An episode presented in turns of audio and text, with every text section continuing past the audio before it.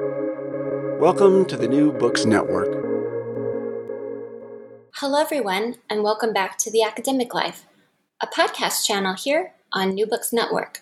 I'm your host, Dr. Christina Gessler, and today we'll be talking with Dr. Courtney Thompson, who's the creator of Archival Kismet, and we're going to dive behind the scenes of what it takes to create an academic conference. Welcome to the show, Courtney. Hello. Thank you for having me. I am so glad you're here and that we get to have this conversation. But before we dive into Archival Kismet and to academic conferences, will you please tell us a bit about yourself? Sure, of course. Um, I'm Courtney Thompson. I am an associate professor, recently promoted to associate here at Mississippi State University in the Department of History, where I teach and research in the history of science and medicine and women's and gender history. One of the things I like to ask my guests is if they'll share a bit about their own academic journey. What led you to history and what made you interested in going to grad school? Of course, yeah, sure. So I had a kind of weird, um, a weird path, a very conventional path in some ways, and a very odd path in others. Um, I'm one of those students who went right through from undergrad to grad school, and then got hired relatively efficiently. So I did my undergrad at Harvard and my grad uh, studies at Yale before serving for one year as a lecturer at Yale and then being hired here as an assistant professor. Um, but I say that it's weird because I never intended to be a an academic, um, let alone a historian of medicine. The long and short of it is that I had originally intended to go into medical profession, probably psychiatry, psychology, something like that as an undergrad. And I was all set to take all of my medical classes, all the science classes I needed for that. And I enrolled in a first year course, sort of, you know, one of those core or general ed classes on the history of psychiatry. It was called Madness and Medicine. It was taught by Anne Harrington at Harvard. And at the time, I was not a big fan of history. I thought history was really boring. And I was like, okay, this is the closest thing to what I'm actually interested in. So I'll take this class so that I can get rid of my history requirement, right? So I can move on with my life. And I fell in love with that class. I fell in love with the history of science and medicine. I ended up changing my major. And uh, as a senior in college, I decided rather last minute, due to a, a really long sequence of events that I'm not going to get into, but um, I decided quite at the last minute to apply to grad school. I got into exactly one, which was Yale. And then I went, and somehow I, well, the first few years were really rough, um, but I slowly found my feet and I figured out what I wanted. And I was fortunate enough to get the job that I have today. So, in many ways, really conventional path straight through, but um, a lot of behind the scenes that makes it really quite strange that this is where I ended up ultimately. I love it when people share their accidental paths. I'm also an accidental historian. I also took a history class to deal with a, a requirement and I was very surprised at how well the class went and how interested I was because I did not think that was anything I wanted to take even one more class than I had to, and let alone change my major and say, okay, I'm all in. Yeah, absolutely. I mean, I don't always think of myself as a, you know, it's it's interesting because I went to I did my undergrad in history and science, which is a weird kind of major at at Harvard where you take a basically a minor's worth of science classes in one field and then the history of science classes. And then I was in a history of science and medicine department for my uh, grad work. Um, and now I'm in a history department, and I always feel like a bit of the odd duck because I, I, you know, I don't think I've taken an American history class since I was in high school, you know, and yet somehow I'm, I'm an Americanist. Um, I, I, was very much focused in this weird little field of history of science and medicine, and so it's it's very interesting to come out of that kind of corner and discover all these other aspects of history, and you know, it, it really is a funny thing how how sometimes you you walk into a, a topic quite by accident and it ends up completely changing the next 15 years of your life the rest of your life probably You're the creator of Archival Kismet. Can you tell the listeners what that is? Sure. So, Archival Kismet is a fully online, uh, a virtual conference community that began in well, uh, I developed the idea in 2020, in December of 2020. So it's very much a, a child of the pandemic. And it's now had three different iterations. It's a fully online conference.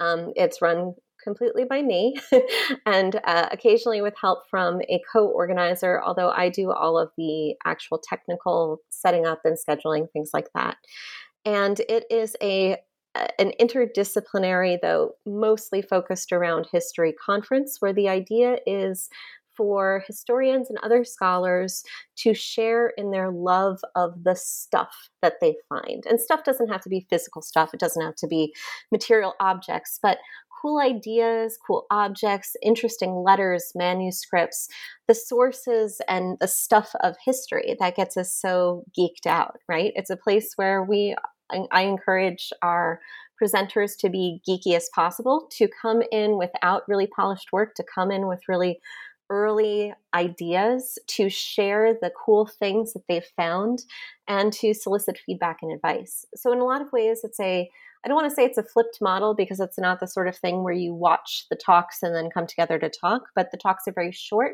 We try to keep it to 10 to 12 minutes. We ask people to be informal, to be jargon free, to be to geek out about the things that they find. And we devote most of our time to sort of collaborating, discussing the findings, the materials. And I found that it's it's very, very generative. Um, we have really fantastic conversations that end up going far beyond just the specific things or ideas that our speakers bring to the table, the virtual table um, but instead get into things like how and why we teach, the ethics of doing history, um, the problems of precarity within academia. Um, and it's also just, I think, a, a, nice break, a nice mental break from how formal conferences tend to be. We tell people in the intro, uh, in the opening email, you know, wear your pajamas, dress up, dress down, eat, bring your dog, bring your kid, um, and geek out with us. You know, show off the cool things that you don't know what to do about. Um, and in particular, it, it, very much comes out of my own frustration with going to conferences and um, people give these talks that are so polished and so perfect and then they mention oh this is coming out in a journal next month and you're like well then i can't say anything to you. I can't ask you questions. I can't push you. I can't i can't give feedback. Um, all you're doing is advertising your work. You're not actually you know using this collaborative space to to make work happen. Um, so i hope that archival kismet is a space that helps us to make work happen with the stuff that we're excited about, but we don't quite know what to do with.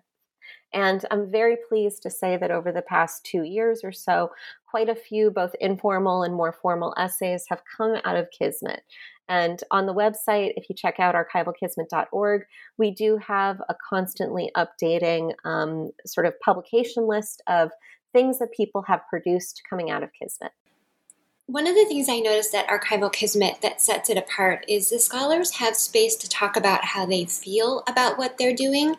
And that to me stood out as a big difference between the atmosphere at Archival Kismet and any other conference I'd been to. Yeah, I think it's so important. Um, you know, maybe this is because I've gotten really into the history of emotions lately, but I think that there's often something very sanitized and abstracted about how we talk about history and how we talk about our findings. And this is the case even when we're talking about things that should produce an emotional response, right? So, I mean, one thing that I've been working on lately, and I talked about this at one of the Kismets, is I've been doing some research around the topic of pregnant children, which is unfortunately in the news right now. And it's the sort of thing that, um, I don't know how you do a project like that and not feel emotional about 10 year old girls getting pregnant, right? I, I, I, think I think it's sort of obvious that you would have certain emotional responses, and of course, that's a particularly depressing topic. And there's a lot of depressing and, uh, frankly, traumatic material that scholars work on in history, but there's also a lot of joy and fun and humor to be found in our profession and in the things that we find. Um, and there's a lot of joy and excitement that we as scholars have of look at this thing that I found in the archive and it made me stand up and shout, or it made me cry, or I immediately took a picture and I sent it to my DM group and we all, you know, exploded about it. And it's such a shame. And I think that part of this is again because by the time you go from that amazing find in the archive or wherever you found the thing to the publication, it can be years later. It could be several projects later by the time it actually comes out in print. And that does tend to sand off the emotional experience of doing the work, right? The excitement of doing the work. Um, and I, I think we should we should celebrate and we should be excited and we should also uh, not just share our excitement and joy and geek geekiness, but also the the harder feelings, our, our feelings of um, despair or upset or depression or even our uncertainty. Should I use this source? How can I use this source? What do I do with this thing? Uh, because we don't like to express our, you know, and it's not just imposter syndrome, but I think that you know there's a real um, unwillingness among scholars to talk about when they're not sure about what they should do or can do or the limits of their own their own uh, abilities. And that's another thing that i think's been really nice about the kismet space because sometimes we have even very senior scholars who are like i found this cool manuscript and I don't know what to say about it. And just being honest about that process, I think, is really eye opening. Whether it's somebody who's a grad student who's like, I found this thing and it doesn't fit into my dissertation, what can I do with it? Or somebody who's very senior who has written a few books and says, Here's this cool thing. I know it's exciting. I don't know why it's exciting. And to sort of open the, the door to the very early stages of developing research projects and yeah, the emotional component of diving into these different topics and projects. You mentioned um, taking science classes and thinking your career would go one way. As historians, we're often told that we should try to have the objectivity of a scientist. I would argue that science is fairly biased as well. But as historians, while we do need to decenter ourselves, I think we need to be really aware of where we are in relation to our work. And I don't really know that we should approach some of these difficult things as though we were scientists. We're in the humanities. Absolutely. Um, it's it's a common thing that I, I tell my students, both my undergrads and my grad students. Objectivity is a myth right? I mean, from the history of science perspective, there's whole books about this, and I actually teach them about how objectivity was invented as a stance, as a pose, right? But you know, this is something. It, you know, it's funny. I was actually talking about this with a, a colleague of mine just the other day. That when I was trained, you know, we were very much taught this. You know, we we we have to find historical distance. We have to play the stranger we need to you know of course historical objectivity is is impossible but we do have to find certain distance. And we need to think about um, you know people in their historical time and place and what was available to them and not judged by modern day standards. And i wasn't trained too long ago right to be clear. But i think that there's uh, been a lot of pushback to those points of view lately both from within and outside of of academia, both from within and outside of academic history, which is really good. Um, for me, myself, I mean, I've certainly been very inspired by recent conversations over the past few years coming out of Black Lives Matter, right? And other activist groups, especially among disability activists, about how being able to find that distance is in itself a kind of privilege and how uh, the way that we talk about certain aspects of history is uh, reifies particular kinds of privilege and can re-traumatize communities and that's something that i've become very sensitive to but i also think you know to be quite frank that the way i learned this lesson first was in one of the first classes i ever taught i was teaching a seminar on uh, oh gosh i think it was the history of the body gender and the body and it was a week in which we were discussing J. Marion Sims, which, for listeners who might not be as familiar, J. Marion Sims was a Southern antebellum physician who, among other things, experimented surgically on enslaved women um, with vesicovaginal fistula, which is a very painful condition that requires uh, that he he would attempt to surgically repair it without anesthesia. Um, sometimes uh, some of his patients, you know, experience as many as a dozen or more surgeries. I mean, it, really horrible stuff, right? And so we were talking about J. Marion Sims, and this was a classroom in which I had a very diverse group of all women, no men in this particular class, because that's how gender classes tend to go. And one of my students, who is a young Black woman, raised her hand. And this was a really powerful moment for me where I really learned from my students. And she said, You know, Dr. Thompson, I know that we're supposed to find historical distance and we're supposed to keep our historian hat on. But when I read about stories like this, I see myself in them. And I can't help but feel depressed and sad and scared when I hear about things being done like this to women who look like me. And the thing is, she was right. And I was, it was a function of my own privilege that I hadn't been able to think of it like that until a student pointed it out to me. Um, and I think there's still, I do think this is generational. I think there's a lot of older scholars uh, who still think that finding historical distance is really crucial and important. But I think that it's much more important that we first of all, humanize our historical actors, all of our historical actors. So, thinking not just, oh, you know, how did J. Marion Sims do what he did in the time and place, but what about, you know, his Black enslaved patients, um, Betsy Anarcha. Um, Deirdre Cooper Owens has written a fantastic book called Medical Bondage about about this subject and has done a lot of um, has has really changed the conversation about how we talk about Sims and his patients. But also, I, I think that I think we have an ethical responsibility as well to people in the present, to descendant communities, to people who see themselves, whether they're our students or our readers in these stories, to be upfront and honest about atrocities and violences in the past. And I mean, there is a lot of that. There is a lot of that in the history of science and medicine. And it's especially hard because a lot of the people who want to read the history of science and medicine are uh, physicians and scientists or future physicians and scientists who want triumphalist narratives about gosh, you know, Florence Nightingale and Louis Pasteur and and the famous the famous people, right? The great men and women.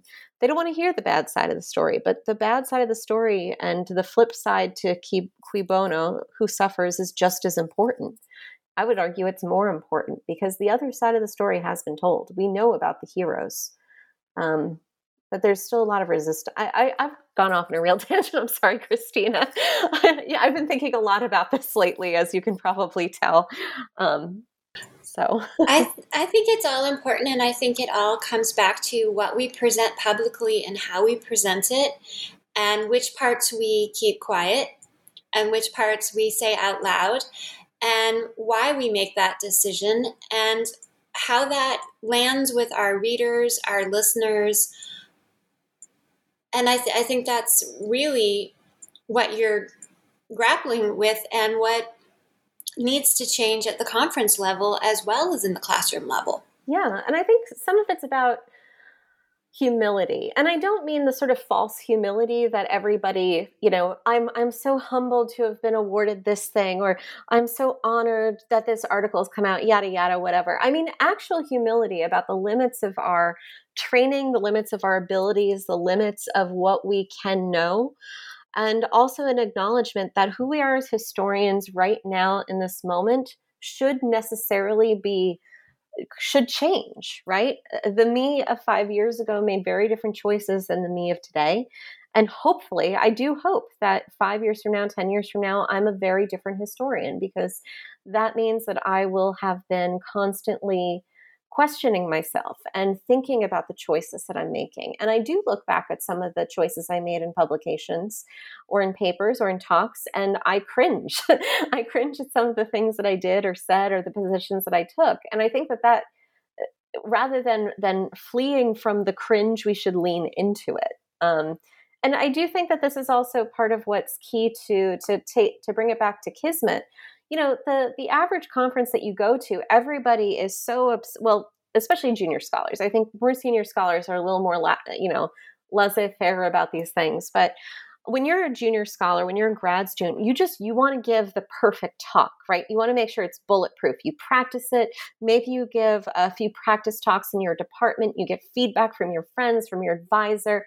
You want it to be bulletproof, right? And then you get up there and you get nervous and you give this overly rehearsed talk and then you you hope you get good questions and then you sit down and you sigh in relief that it's over but it's very performative, right? And part of what you're performing is is being a historian and competence. And what that means is that there's not a lot of room to to demonstrate the places where you're not sure or what you don't know or where you need help or where you know you're new to a field or to a question and to ask you know sort of naive questions because nobody wants to look dumb up there right um, and that's something that i like about kismet that I think that we have cultivated a community where people are not afraid to look a little ignorant. Uh, and I mean that in the best of ways. It, for people to say, I don't know what this is, can any of you help me with that? Um, where we can really be honest about the things we don't know and the things that we're not sure about. And while I think this is very useful for very junior scholars, grad students especially, and we've had a number of grad students who have presented, I think it's equally useful for more senior faculty because one of the hard things about leaving grad school is you no longer have a built in community of people who will give you feedback. You no longer have a committee. You no longer have an advisor. I mean, I'll always have my advisor, but I don't bring him my papers and my talks anymore, right? Um, so this is a, a space for you to get some of that feedback and uh, I, I, think it tends to be generous and kind and generative which is good. We have our guidelines for respectful behavior that i think are very important. But a place for people of every level and every stage of the historical process to be a little um, vulnerable and to be honest about the limits of their perspective and analysis and and where they know they need to do better and do more. You mentioned giving a paper at a at a face-to-face conference and practicing it and getting some questions from the audience. And i remember as a grad student my number one goal was to be able to answer the questions that i was oh, asked. yes it was not to be thrown questions I had never thought about and fundamentally change my research design or seek out a new archive to look for data that could start to address that. It was really to to pass the test which was to answer the questions and you wanted to get out of there without one of those situations where there's somebody who's asking a question that really they know you don't know because they want to go ahead and have five minutes to talk. Yes, yeah, absolutely. I, I think that there's um, something very defensive about how we train uh, young scholars, especially, to think about. I mean, uh, to think about writing in general you know to to cite everything so nobody can tell you that you left out a citation to refer to every book so that they know you did the reading to to defend yourself. But i, I think that what that that can result in is um, very closed off scholarship at times right? I mean i i, I I've also come to this because I'm now I'm now in a writing group. So this is another thing that's been eh, big for me since the the pandemic began, and it's a writing group that's mostly historians of medicine. But we're not all focused on the same fields, the same areas. We all have different training, um, working on very very different things at different sort of stages and careers. All this. And when they read my work, and I've been sending them, I sent them an essay recently that didn't have footnotes yet. That's how that's how early you know the the work was, right? Really really early. They they push me. They say why aren't you reading in this field in that field and the other thing? And you know if i had waited until i had that perfectly polished chapter with all my citations done and all my arguments clean i'd just say oh well you know it's too late now right? But instead I am reading in that field now and it's giving me better ideas for how to work on this chapter and how to work on the book and create stronger work. I think that being a little vulnerable and showing work when it's barely half baked, right, where it's still just batter, is is a real opportunity for um, all historians to really expand their the nuance of their analysis and the strength of their work. But if the only time you ever go to conferences, what you're presenting is basically a finished cake, there's no way to add something to the batter at that point, right? Um, other than throwing the whole thing out and starting over, which for various reasons is basically impossible to do as a graduate student and is uh, you know if you're a pre-tenure scholar and you have a clock it's it's a no-go either so giving people the opportunity to really get to, to really uh, present their work before there even is work when it's just an idea or just a question or just a thing they found and to see what's what historians not just in their field which i think is the other crucial part of this but historians and scholars across a variety of subfields will look at something and have different references and different readings to suggest or different ideas. And that i think is where the generative i you know the the generative content of kismet really comes in of encouraging one not only to be vulnerable as a scholar, but also for modeling the kind of good um, the, the good kind of community feedback that I wish we got more of as historians. And I mean, peer review is great and all. Peer review is wonderful. But again, by the time you send something out for peer review, you're going to be very resistant to making wholesale change. That's why people, you know, complain so much about reviewer two. Nobody wants to get an essay back and have it say, okay, it's about X, but it needs to be about Y. But if you got that feedback when you were just starting, you know, you might have ended up writing something entirely different. Um, better for for better or worse, I, I don't know, but I think sometimes, often, it's for the better if you at least were able to entertain these different ideas and different different aspects, different ways of looking. And then you at least have the strength and the courage to say, and the knowledge to say, I considered that and I decided this was a better path rather than having to say, I never considered that at all. Another fun aspect of archival kismet is the show and tell. Yeah. because some of the things that we're showing and telling each other may not make the final cut and then you never got to geek out about it with anybody yeah absolutely. It's it's uh, i think this is actually originally how i kind of pitched it to some friends that it's it's almost like show and tell. Absolutely. And some people did this literally. They had their objects or they had their artifacts right either physically with them or you have these great images of the manuscripts the images all this great stuff that we find in the archive.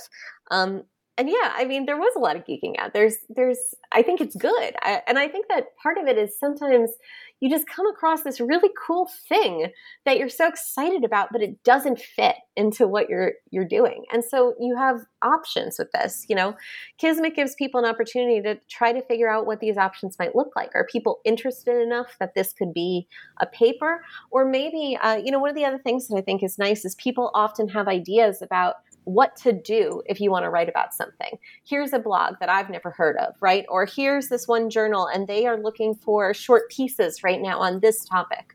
And so it's also a way to figure out um, to sort of gauge the you know the potential audience and see you know is there a home for me to talk about this weird thing that does not have a place in what i'm writing right now is there a way for me to use it? And, and, if I'm so excited about it, will other people be excited about it?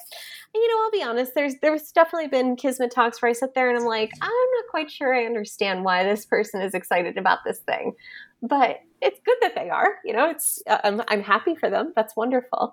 Um, but if it helps them to figure out um, a place for it to go, a thing to do with it, a way to look at it, or even if it just gets it out of their system because they got to do the show and tell and and they got to geek out a bit and now they're like, "Good, I did something." And now I can sort of mentally move on from it. I think that's all to the better. And it gives us more freedom in archives. If not everything has to be so quickly rifled through and scanned because everything has been turned into a utilitarian purpose. Will this fit my project or won't it? Will this fit my project or won't it? And you're very quickly going through all kinds of things, and you can't pause and say, this actually has nothing to do with what I'm doing right now, but this is amazing. And I want to look at this and I want to take some notes and take some time. And yet, you're thinking of your research dollars that sent you there, you're thinking of your time, and there's those pauses we don't sometimes give ourselves permission to take because we have to have this productivity mindset. And yet, when we don't take the time to explore something different, we shut down some of the creativity that actually fuels our intellectual passions. Absolutely. And I think that there's, um, you know, I, I really admire, and I, when I was a grad student, to be quite frank, I was jealous of those students who came in and they had a topic and they stuck with the topic their entire time through grad school and they published on that topic and they had a lane and they knew what their lane was and they stayed in their lane. I very much admire people like that. I have some very close friends who are who are that kind of historian. They have not just a subfield but a specific question and they will probably devote their entire careers working on that question but I'm not like that. I'm not. Uh, I'm too distractible to be to be frank. And I think I do think part of this is is being a historian of science and medicine because you know I, I think that in other subfields um, there's much more of a shall we say fixity to time and place that I just don't share. Um, you know, I, I'm perfectly happy to bounce around in time and to bounce around from country to country. Uh, I I think there's nothing wrong with that. I've I've had other people tell me my approach is not the best, but I think it's more fun this way. But when I look at my CV, you know, everything that I've worked on, like most of it has nothing to do with anything else. But I can also pinpoint with every, you know, just looking at my, you know, I, I have my CV up now, and I can I can pinpoint the archival moment behind every single one of these things. The cool thing that I found. And in a lot of cases, it was something neat I found that didn't have to do with what I was working on. So I put it to the side, but then I came back to it and turned into a cool article or it turned into a nice talk or it turned into a book project or, or whatever else.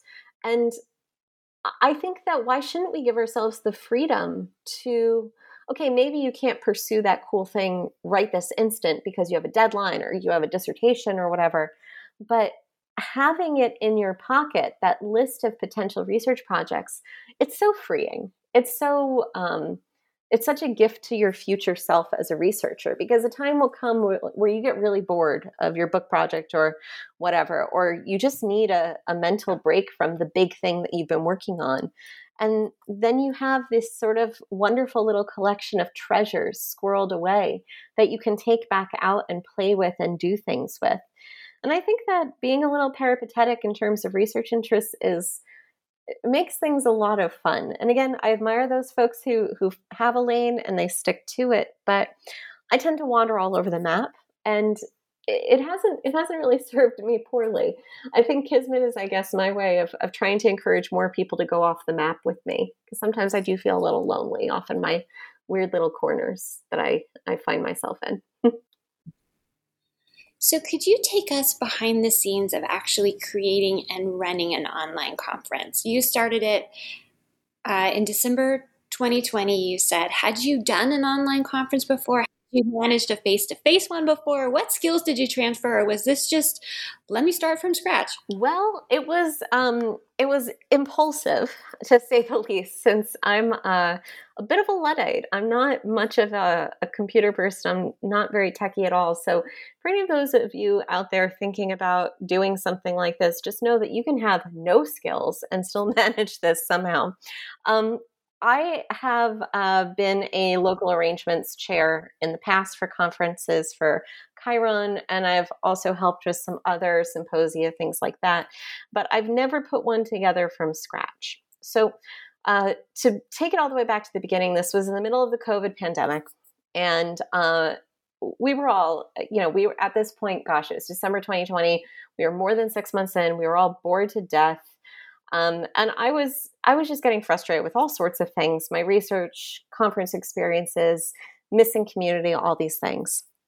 And I can't even remember what this was in response to originally, but one day in December of 2020, I tweeted out something along the lines of I really wish that there were conferences that were just histories of cool stuff where you could just go and geek out about the cool stuff you found and you didn't have to have an argument and you could just be a geek about history. And this tweet blew up immediately. Um, I mean, you know, blew up for history standards, but it got around, you know, a, a, thousand or so likes in the first few hours, and all these people responding, saying, "Do it, do it, do it, do it." And so that same day, I sent an email to my my department head, and I was like, "Can I do an online conference?" And he was like, "Yeah, go ahead." And so by the end of that day, I went from this basically a shitpost tweet to putting together a CFP and starting to put together a website for this conference, not really knowing exactly what I would need to do in order to make it happen, but just assuming it would all just sort of work out, which ended up being more or less the case. But um, I'll just say it was it was one of my uh, bolder and and less. Uh, um, less less thought out plans that I've ever had. So at the time what we had here was a system called we had access to a program or a platform called Symposium, which we had as a trial basis at the time. So I was like, we already have this. We had actually gotten the, the, part of why this is even in my head is because we had gotten a message around the same time that we had trial access to this new conference platform.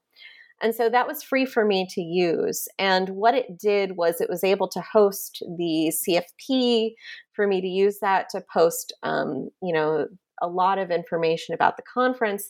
What I realized really quickly is that I couldn't actually use it to have the conference itself. I want it to be fully online of course. And I also wanted to be as accessible as possible, which was very important to me um, because I have a lot of friends and colleagues and uh, in the disability community, and I'm very aware of the challenges with accessibility with online conferences right now. So I looked into a few different options. I talked to some of my friends with various disabilities about what was available, but also keep in mind I had no money and I had very little tech ability. so what I hit upon was that we have uh, we are not a Zoom campus. What we have instead is a program called WebEx, and WebEx, uh, what we have uh, as part of free WebEx is basically different sort of ways you can do meetings, but there's also a way to run conferences through it. So I mostly used links to WebEx to run it. Uh, WebEx has the benefit of having fairly good live captioning as well as an available transcript, which made it more accessible than some of the other options. Zoom, for example, doesn't have um, uh, the same kind of live captioning available, at least not uh, what I was able to get. So I put this together pretty quickly and sort of had to learn on the go. Uh, people asked me about, well, do you have a policy on accessibility or respectful behavior? And I was like, uh, I better get one. So I, I made one up. Um, I figured out pretty quickly that I had people coming from all around the world. Um, we had presenters in Australia, Japan, Kazakhstan, uh, Israel, all across Europe. So time zones were a problem, which meant that one of the hardest challenges, honestly, wasn't a technical issue. It was just figuring out how to put panels together that would actually accommodate people's, you know, very different time zones and schedules. Um, and other than that, I sort of just took it one one day at a time. One thing I'm a big I'm big at planning. I'm a planner. Um, so what I did is once I had set the final the dates of the conference itself, which was basically the first thing I did because I put the CFP together in December for the April conference. I built everything else backwards, figuring out, okay, if this is going to happen by this date, then I need this information by this date, and yeah, and so forth and so on. Um, so pretty much everything for the first conference was run through Symposium, uh, but the links themselves, the actual event was hosted in WebEx, and then I used Google Forms for the registration and to gather the various kinds of data that I needed in order to put together the program. After the first conference, however, we lost access to Symposium. So then I put together a website through WordPress, and that's now the site that I use both to publicize um, Archival Kismet, to share the publications that come out of it, as I discussed. And it also, the thing that's nice about WordPress, or at least what I paid for for upgrades, is I can have password protected parts of the website. So for the conferences themselves, I have a page for each conference. It's password protected. You only get the password once you register. And then that page links you to all of the different events, uh, which are still hosted, at least for now, through WebEx. I mean, it's not a perfect system. You know, it's uh, WebEx. I've found a lot of people, despite the fact that it's basically the same thing as Zoom, a lot of people have trouble with WebEx. Um, there's always going to be issues with the internet. Uh, there is no perfect system. But considering I'm doing it A, by myself, and B, without any financial assistance whatsoever, I think it's been pretty successful. And it's been quite interesting as well to see other really big conferences that do spend a lot of money on their tech, on their um, on the the platforms that they use and so forth. And to see that it, often they're not that much better than what i've been able to sort of jerry rig together for free. Um, so it's been really interesting seeing other conferences either go online or in the past year go hybrid and have a lot of issues with tech um, despite the amount of money that they're pouring into it when you know this my little my little podunk conference has managed to chug along for for three meetings without a single dollar spent except for you know a little bit out of my own pocket just to for the website hosting and things like that. Um, so as an experiment i've been pretty pleased overall. I know that there's always going to be issues but until i have some kind of funding or other assistance i'm i'm pretty proud with what we've what i've been able to put together um, it also just goes to show that it is doable. It is doable. Uh, a lot of conferences I've been to, a lot of big profession professional organizations have made a lot of stink about how expensive it is to make conferences hybrid or accessible. And the thing is, it's not expensive. It is very doable with free or inexpensive resources. The biggest cost is ultimately in time. It's a real um, the, the biggest the hardest part for me is having to be the only person who runs it. Because even when i've had a co-organizer only one person can do the tech stuff. Um, if we had the money for one of those fancy you know conference hosting sites i think the load could be shared. But at present it's just me you know doing all of the behind the scenes. And that's where it does get a little tricky. But it does go to show that it is possible to do this kind of virtual these kinds of virtual meetings to make them accessible and to make them friendly and engaging for a lot of folks. And it shows how important community is to scholars. Mm-hmm. Yes. Yeah. If a thousand people respond to a tweet, yes, do that. We need this. yeah. There were a lot of people watching the tweet saying, okay, I don't need to also respond because this, you know, everybody stormed the castle already. They said what I was going to say you can be pretty sure on something like Twitter that if a thousand people responded, there's plenty more who felt the same way but didn't. Oh yeah, yeah. Go ahead and answer. I mean, just for the first one, I think I had 150 people send in proposals, and that I was able to accommodate almost 50 or 60 of them. I mean, uh, that first one, it was four days and it was all day. And even with short talks, 10 to 15 minute talks, you know, that that's, these were full days. and it was just me in front of the computer. In fact, I, I had, uh, I think I had three computers that first time. So I had one for running Twitter and promoting, one for actually running the, the events off of, and then another one for keeping to the schedule for answering emails for people who are having trouble getting in and all of that. Um, but that four days was an absolute gauntlet. It was exhausting. So the next two iterations, so we had two more so far. One was in uh, December of 2021, and the most recent one was in April of 2022. Those two were just two days, and I was able to accommodate about 25 people or so. And in addition to the presenters, then there were about another I'd say 150, 200 who registered for the first iteration, more like 50, 60 for the other two, but those are still pretty respectable numbers, all things considered. Um, and then a lot of other people just reaching out, excited about it. Um, we do have volunteers who who sign up to moderate, and moderation in this case is more about just keeping the conversation going and flowing. There, the other thing that I really love about Kismet that you don't see even in other um, online conferences is that the chat is really active. So I encourage people to post in the chat comment like comments and jokes and dog pictures. And so there's always this wonderful, very fun, lively chat going. And sometimes it's a little silly, but you also have people posting in there, oh, have you read this thing? And you know, not everybody wants to raise their hand and ask a question. Not everybody has a, a definite question.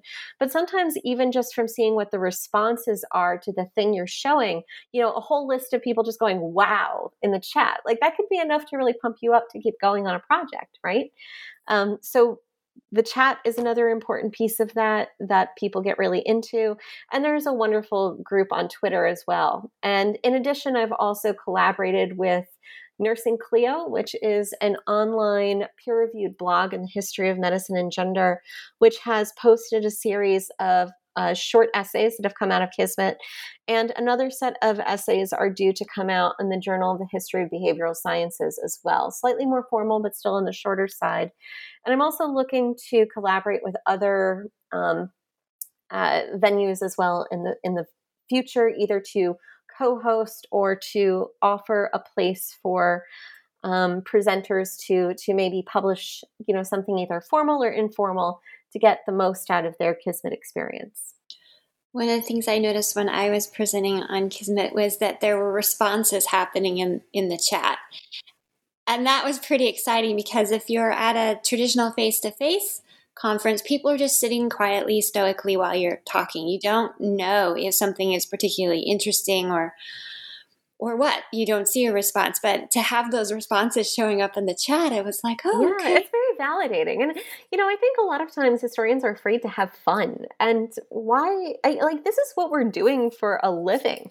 Why shouldn't it be fun? Even when it's hard or again even if you're dealing with depressing material to have the validation of a bunch of people saying this is so important or i'm so glad you're telling us this story that can be such an important validating thing especially because again you know the life of the mind is often so interior. We spend so much time in our own heads um, and it can get really it can be very easy to get lost in your project but also to be uncertain if anyone other than yourself is going to care about it ever right?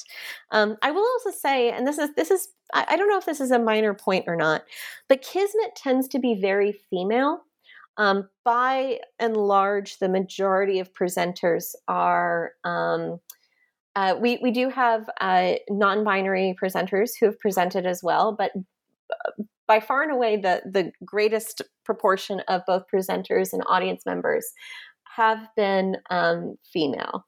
And I think that this also really changes the dynamic. It tends to be, I mean, because of the way we're socialized, um, or the way I at least have been socialized as a woman, to be generous and kind and to put my enthusiasm out there.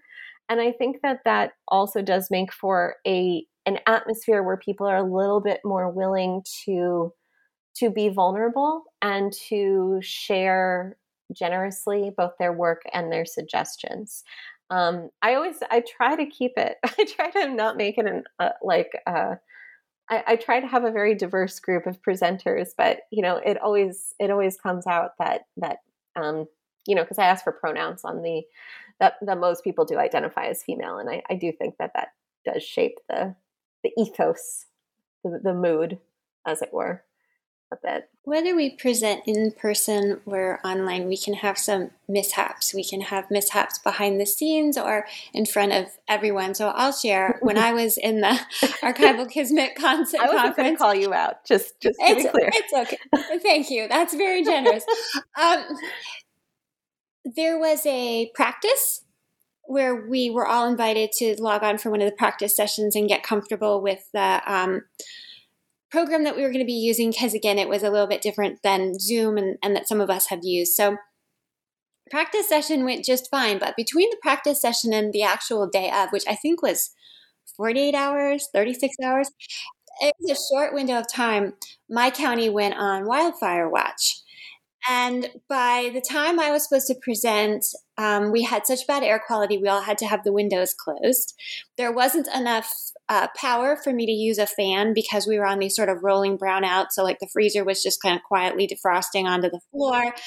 And I'm in this shut up space with an intense amount of heat because our wildfire season tends to come uh, out in timing with these terrible uh, heat waves and very dry air and my my uh, rolling brownouts mean that my slides aren't going to show. I'm lucky to have Wi-Fi. I'm lucky to be able to log on, but the talk that I'd prepared, even though it was more informal and it was more curiosity and discovery based. I couldn't show any of the things. And so I ended up holding up sort of like the the um, printouts and photocopies that I'd actually brought home from the archive. And I was like, Can you see this? Can anyone see this? and I was just sort of melting into a puddle and I was incredibly grumpy.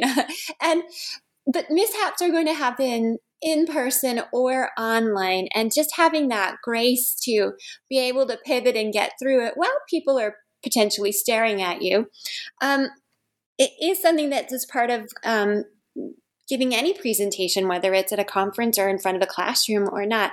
Do you have any tips for how people can have grace under pressure oh, like oh, that? Gosh.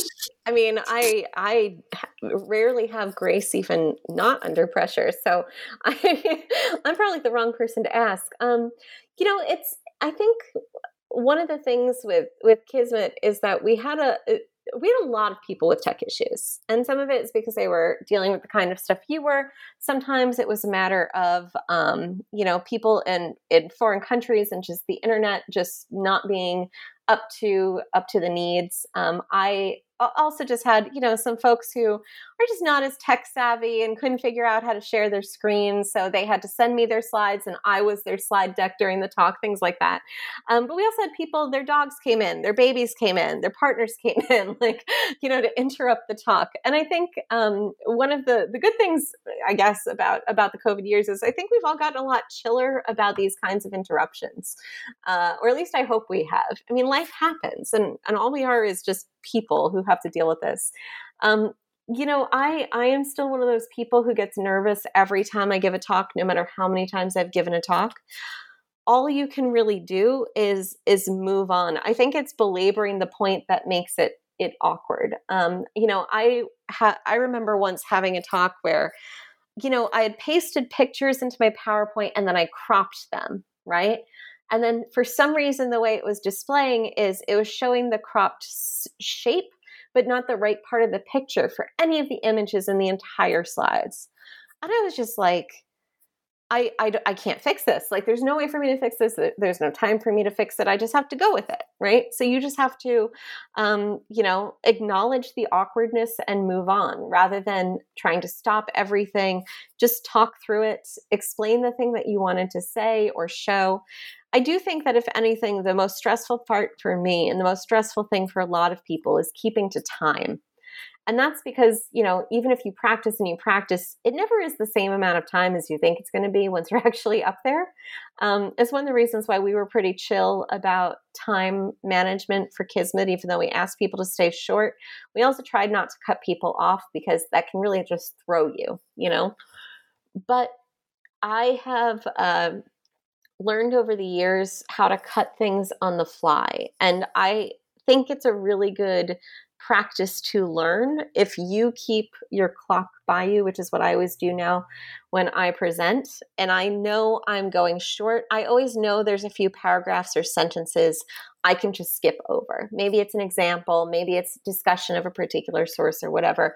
But if you can build into your head a worst case scenario of like, oh, I have less time than I thought, here's where I already know I can cut. I think that that often makes things better. So, I guess my big tips will be build in a worst case scenario, right? Places where you can cut, a way to give a talk without the tech if that's what you need to do. And if things go wrong, you know, the best way to handle it with grace is to fake it till you make it. Just be like, oh, yeah, the images don't look like they're coming up, but oh well, we'll just keep going. Rather than stopping everything, obsessively trying to fix them, uh, you know, commenting on it on every single slide that goes wrong. Just, just, you know, if you can't act like it was meant to be that way, act like it doesn't bother you, and maybe hopefully then it won't. And if any of that ever worked for me, I would I would come back and tell you. But fake it till you make it is a is a wonderful uh, attitude towards life. I've found. For listeners who haven't yet tried to be in an online conference or been at online presenter at a hybrid conference, what would your advice be for them? Oh, that's a good that's good advice. Uh, a good question. Um, let's see. If you can, if there's an option, log on early and check out the tech. Make sure you know which buttons to press to share what you got to share. The day of your talk, um, as much as possible, try to eliminate distractions. I, um, my dog likes to come in and say hi to me during the day, um, so I make sure my door isn't just closed, but it's latched, so she can't just push her way in. Um, check your you know your your lighting setup and everything. If you if you care about how you look if you're not too worried about that then then don't obsess over it um, and other than that you know one of the great gifts of online conferencing is that you get to really be comfortable. You can wear sweatpants and fuzzy socks. You can have your favorite cup of tea in front of you. Um, you can have if there's a, a thing that makes you smile or that gives you luck i think that having a little item around that you can fiddle with that nobody can see is a wonderful gift that you don't always get at a face to face conference. And just a small thing, but try to practice your talk so that you're looking in the camera as much as possible. The way I do it on my computer is I set up my screen so that my um, my talk is right at the top of the screen, like right under the camera. Usually, only a very narrow band of my Word document or whatever is showing, so that most of my screen is the slides. But because my my comments are up at the top, I have to basically be looking at the camera or just beneath it in order to give my talk. And generally speaking, if you are looking at the camera as much as possible, it's going to look better, uh, but it's also going to make you look more confident than if you're looking down at your desk, if you're fiddling with paper, which of course can make a terrible sound. Um, oh, and that's one last very silly thing. Don't wear loud necklaces or earrings because it'll get picked up in your microphone and that'll be distracting for everyone. And bracelets do too. And bracelets do too. Yeah. I mean, I pretty much never wear jewelry anymore because I don't go anywhere, but I do always make sure that the day of the conference I don't wear I, I make sure that I don't have a necklace that's touching the uh, the mic so it's not clicking or making weird noises. Does it make a difference to use headphones for a conference? I find that it does, in part because it helps me to focus. Um, I, I'm one of those people who's very distracted by ambient noise, whereas if it's right in my ear, it's easier for me to, to focus on what's going on. I also do have a um, a standalone mic that I, I got early on in the conference, but I tend not to use it. I just use my my old pair of earbuds that I hook up to my screen, and um, you know I always have the mic just in case I you know I need to switch to it because they're having sound issues or whatever. But I think earbuds are the way to go. Or over the ear headphones can be even better if you have a loud house or, you know, lots of noise going around in your neighborhood, dogs, people, I don't know, leaf blowers, whatever else. Yes, the lawn service showed up while we were taping. Yes, of course. Of course it did. I think um, uh, I once had to, I think I had to do one of these and they, they started working on our fence at the same time. And I was just like, just the sound of, um, you know, what do you call it? Uh, nail guns going. And I was like, Jesus, of course, of course it happens today. Of course. Isn't that always the way of it? It is. And these are important things to have the lawn service come. They're very appreciated. But the timing can be really rough when it's not what you expected. It's always it's always the worst timing. I think um, we had was it our roof that was getting done during the first Kismet? I actually had to bring all my stuff over to campus and set up like reset up my office after I'd brought everything home because there was noisy stuff going on at, around our house and I was like this is such a hassle but you know you got to do what you got to do.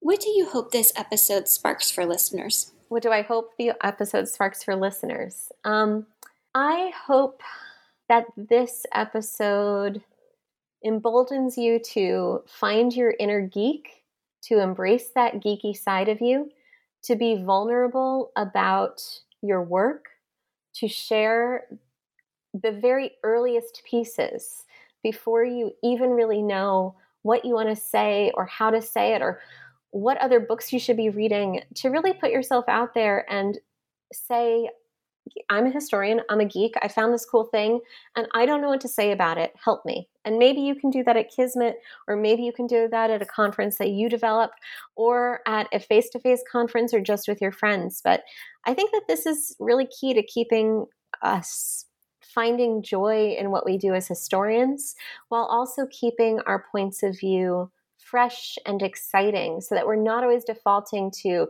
what's obvious to us, but we're keeping an ear open to what other historians, especially in very different subfields, might see and find exciting about our work. Thank you so much for being here today, Dr. Courtney Thompson, and telling us about the creation of Archival Kismet and how we can make the most out of online conferences.